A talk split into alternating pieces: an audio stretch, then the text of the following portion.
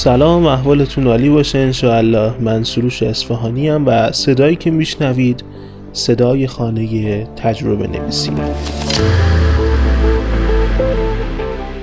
این دفعه می‌خوام در رابطه با اینستاگرام و درس های دوران ابتدایی واسه طراح و تجربه نویسا صحبت بکنم و بگم که از یه خطای رایج تو UX writing فارسی دوری کنیم. به نظرتون کدوم خطای رایج تو UX writing فارسی اونقدر اهمیت داشته که یه مطلب رو به خودش اختصاص بده؟ یه سری خطاها اونقدر دم دستی و رایجن که کمتر کسی بهشون دقت می‌کنه. اما خداوند تو جزئیات و همین جزئیاته که تفاوتها رو رقم می‌زنه. اگرچه ماجرای استفاده فضانوردهای شوروی از مداد به جای خودکار در مقابل هزینه تراشی هنگفت ناسا واسه تهیه خودکار مخصوص یه داستان سرایی جذاب و دور از واقعیته اما تو این حکایت درس های آموزنده وجود داره. به جزئیات کوچیک توجه کن. جزئیاتی که از پشت مانیتور دیده نمیشن. بذارید یه خاطره تعریف کنم براتون. چند روز پیش که از دوستام از من خواست تا واسه خرید یه دست مبل همراهیش کنم. تو مسیر برگشت من با وانت برگشتم و این فرصت خوبی بود تا با یه آدم غریبه یه کاربر جدید گپ بزنم. ما درباره اپلیکیشن های اسنپ رانندگان بلد دستیار صوتی بلد ویز فیلترینگ و چیزهای دیگه گپ زدیم. نکته جالب واسه من نوع مواجهه راننده با اپلیکیشن هایی بود که طراحهای ایرانی یا فرنگی می‌سازن. تو اغلب اوقات تکیه ما بر ابزارهای تحلیل رفتار کاربر تکیه خارج از اندازه و غیر انسانیه. یعنی ما نمی‌تونیم خطای طراحی یا خطای رایج در تجربه نویسی فارسی محصولمون رو به درستی شناسایی کنیم. چون با کاربرمون کمترین حد گفتگو رو داریم. این تصور که میشه از پشت مانیتور یا لابلای پاسخ نظرخواهی به همه اسرار دست پیدا کرد و مردم و شناخت منجر به همون خطای رایج تو UX writing فارسی میشه که موضوع این پادکسته. تو طول گفتگو اونو مثل کاربری می‌دیدم که چند گیر و گرفت در مسیر استفاده از این برنامه یا اپلیکیشن داره و درباره هر کدوم با ادبیات خودش حرف می‌زنه. مثلا می‌گفت نسخه جدید بلد رو نصب کردم و اسم خیابون ها رو نمیگه. مثل اینکه تصور می‌کرد اشکال از نسخه جدیده. پس بخش تنظیمات واسه اون کار کرده. خاصی نداشته. یا می‌گفت ویز خیلی بهتر بود ولی به دستور غذایی حذف شده. این جمله رو از کافه بازار حفظ کرده بود. واسه جالب بود که استخون بندی جمله به طور کامل به خاطرش مونده بود. بعد ادامه داد گفت اگه بخوام استفاده هم بکنم باز فیلتر شکن رو روشن کنم که فایده نداره. پس حواسش به شارژ گوشیش و سرعت کار با ابزارش هم هست. یه دیالوگ باحالم گفت حالا این یکی اسم خیابونا رو قبلا فارسی می‌گفت الان نمیگه. آدم گیج میشه. یه جورایی به فارسی بودن اصرار داشت. تو سینما هم تجربه نویسی و این راست به چپ و این جریان ها چیزایی بوده که رعایت می شده و دقت می شده شاید تو ذهنتون این سال به وجود اومده باشه اون خطای رایج در تجربه نویسی که اول پادکست حرفشو زدم چیه؟ در نظر نگرفتن زبان یکی از نمونه های پرتکرار این خطا نادیده گرفتن جهت حرکت زبان فارسیه که تو بسیاری از اپلیکیشن ها تکرار شده. اکو نویسنده و زبانشناس ایتالیایی و ژان کلود کریر فیلمساز شهیر فرانسوی بهتر از برخی از ماها متوجه قضیه شده بودند. آی کریر میگه واسه خوندن کتاب چشممون از چپ به راست و از بالا به پایین حرکت می‌کنه. تو خطوط عربی، فارسی و عبری برعکسه چشم از راست به چپ حرکت می‌کنه. گاهی از خودم پرسیدم که حرکت دوربین تو سینما تحت تاثیر این دو حرکت قرار نداره تراولینگ در سینمای مغرب زمین بیشتر از چپ به راست صورت می‌گیره در حالی که در سینمای ایران اگه بخوام فقط از همین کشور یاد کنم اغلب برعکسشو دیدم چرا نباید تصور کنیم عادتمون تو مطالعه می‌تونه تو نحوه دیدمون تأثیر بذاره و همینطور در حرکت غریزی چشمامون؟ بکو هم میگه که یک کشاورز غربی مزرعش رو از چپ به راست شخ می‌زنه و از راست به چپ بر می‌کرده. یک دهقان مصری یا ایرانی از راست به چپ میره و از چپ به راست برمیگرده. چون خط سیر شخم دقیقا با جهت خط کهن یونان که سطرهای اون مدام از چپ به راست و از راست به چپ می‌رفت مطابقت داره. منتها این مورد در جایی از چپ شروع میشه و در جایی از راست. به این ترتیب نازی ها احتمالا می‌تونستن یه دهقان یهودی رو بلافاصله شناسایی کنن. حالا به نظرتون با وجود این همه ریشه تاریخی دلیل تکرار این خطای رایج در UX writing فارسی و طراحی اپلیکیشن ها چیه؟ احتمالا توجه و الگوبرداری بیرویه ما از نمونه های خارجی عامل اصلی بروز این خطای رایج تو UX writing ه یه نمونه از خطای رایج تو UX writing فارسی رو که تو اپلیکیشن فیدیبو استفاده شده و همچنان هم اگر اشتباه نکنم و اصلاح نشده باشه داره استفاده میشه در صفحه splash screen ه یا اون صفحه‌ای که به نوعی دموی محصول میاد و یک سری اسلاید هست باید شما اونها رو رد بکنید تا به دکمه sign up برسید و تو هر screen داره به شما به قول معروف بخشی از اپلیکیشن رو توضیح میده یا آموزش میده. به جهت حرکت نگاه کنید کاربر باید سفر رو از چپ به راست بکشه بعد دوباره مطلب رو از راست به چپ بخونه. یعنی چند بار جهت حرکت چشماش رو تغییر بده. و بعد هم باید بره توی اپلیکیشنی ثبت نام کنه که کارکردش خوندن کتاب فارسیه. حالا بیایم چند صفحه از چند محصول غیر ایرانی رو با هم مرور کنیم. تو این نمونه ها نسخه های فارسی محصولات گوگل و اینستاگرام اومده. راستش الان حرف یکی از دوستان به یادم اومد که به حق می‌گفت با این وضع نوشتار تو وب فارسی باز ممنون گوگل باشیم که دست کم فارسی رو درست می‌نویسه.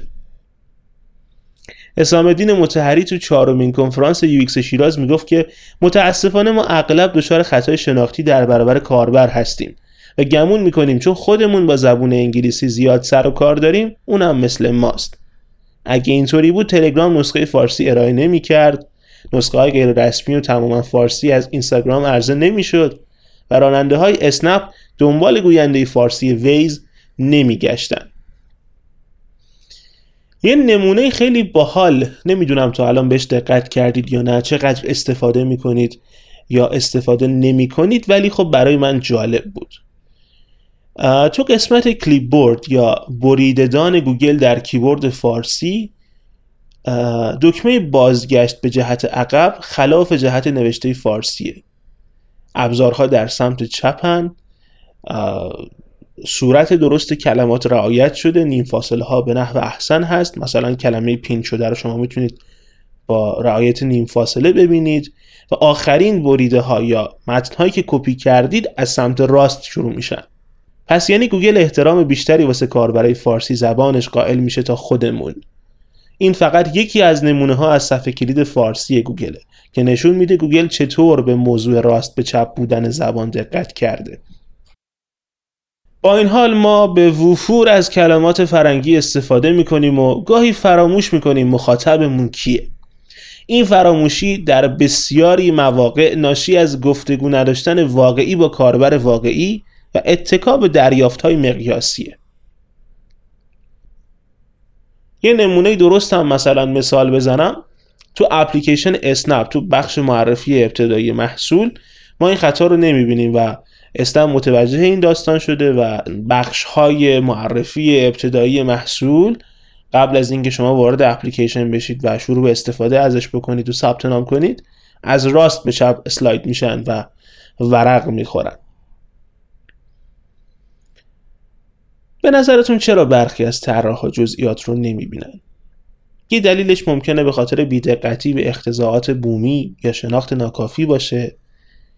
یه دلیلش ممکنه مجذوب شدن تو نمونه های خارجی باشه. یه دلیلش ممکنه بسنده کردن به ترجمه علم و ترجیح دادن اون به جای علم ورزی باشه. می‌تونه آگاهی کمزبانی در جامعه طراحی باشه یا حتی اصرار بر نادیده گرفتن ظرافت زیستی، دانشی و قشری بازار هدف.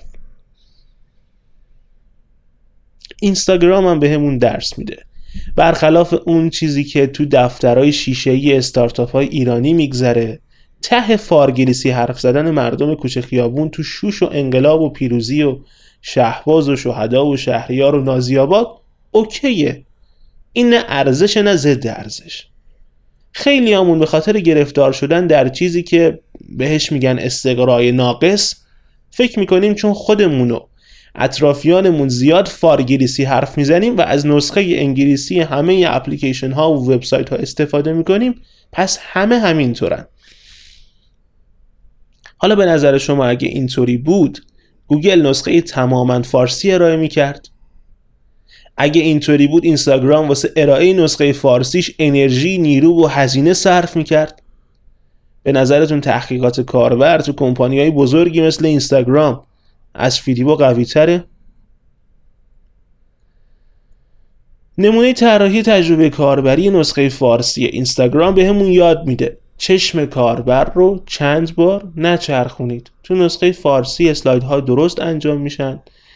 دارم در نسخه فارسی باهاتون صحبت می‌کنم اگر اون پایین دیدن اطلاعات آماری view insight رو بزنید یعنی ببینید در سمت راست نوشته است و در سمت چپ در سمت چپ صفحه اکشن یا دکمه تبلیغ کردن رو می‌بینید.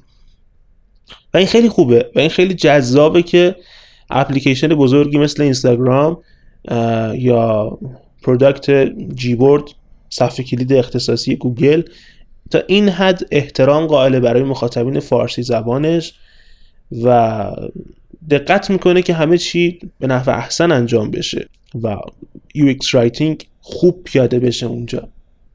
در انتهای این مقاله در سایت خانه تجربه نویسی می‌تونید خیلی مفصل چند تا نمونه از اپلیکیشن های ایرانی و خارجی رو ببینید که چطور این قضیه رو رعایت کردن یا رعایت نکردن. چند تا case study خوب می‌تونید ببینید و چند تا موردی که به خاطر سهلنگاری در user research در, در تحقیقات کاربر اشتباها دارن حرکت چشم کاربر رو روی صفحه تغییر میدن و این تغییر چند باره جهت نگاه کاربر عامل این خطای رایج تو UX writing فارسیه خب در نهایت چیزی که به نظر دشوار میومد با دو تا کلیک حل شد راننده وانت هم تو طول مسیر به دستیار صوتی فارسیش رسید. حالا این اپلیکیشن بلده که باز ببینه کجای نرم افزارش همه فهم نیست یا پیچیدگی داره. اونطوری که تو تاریخ اومده ناسا و سازمان فضایی شوروی هر دو از یک کمپانی خودکارهای مخصوص فضانوردی تهیه کردن. مداد مشکلات خودشو داشت. میپوسید و نوشتن با اون در خلع و فقدان جاذبه سخت بود. بنابراین باید مبتنی بر فضای بومی فراتر از جو زمین محصولی کاربردی ساخته و استفاده می‌شد. این قاعده اصلی در کاربردی شدن هر محصول پر کردن یه جای خالی و رفع یک نیاز یک نیاز واقعی یک نیاز بومی.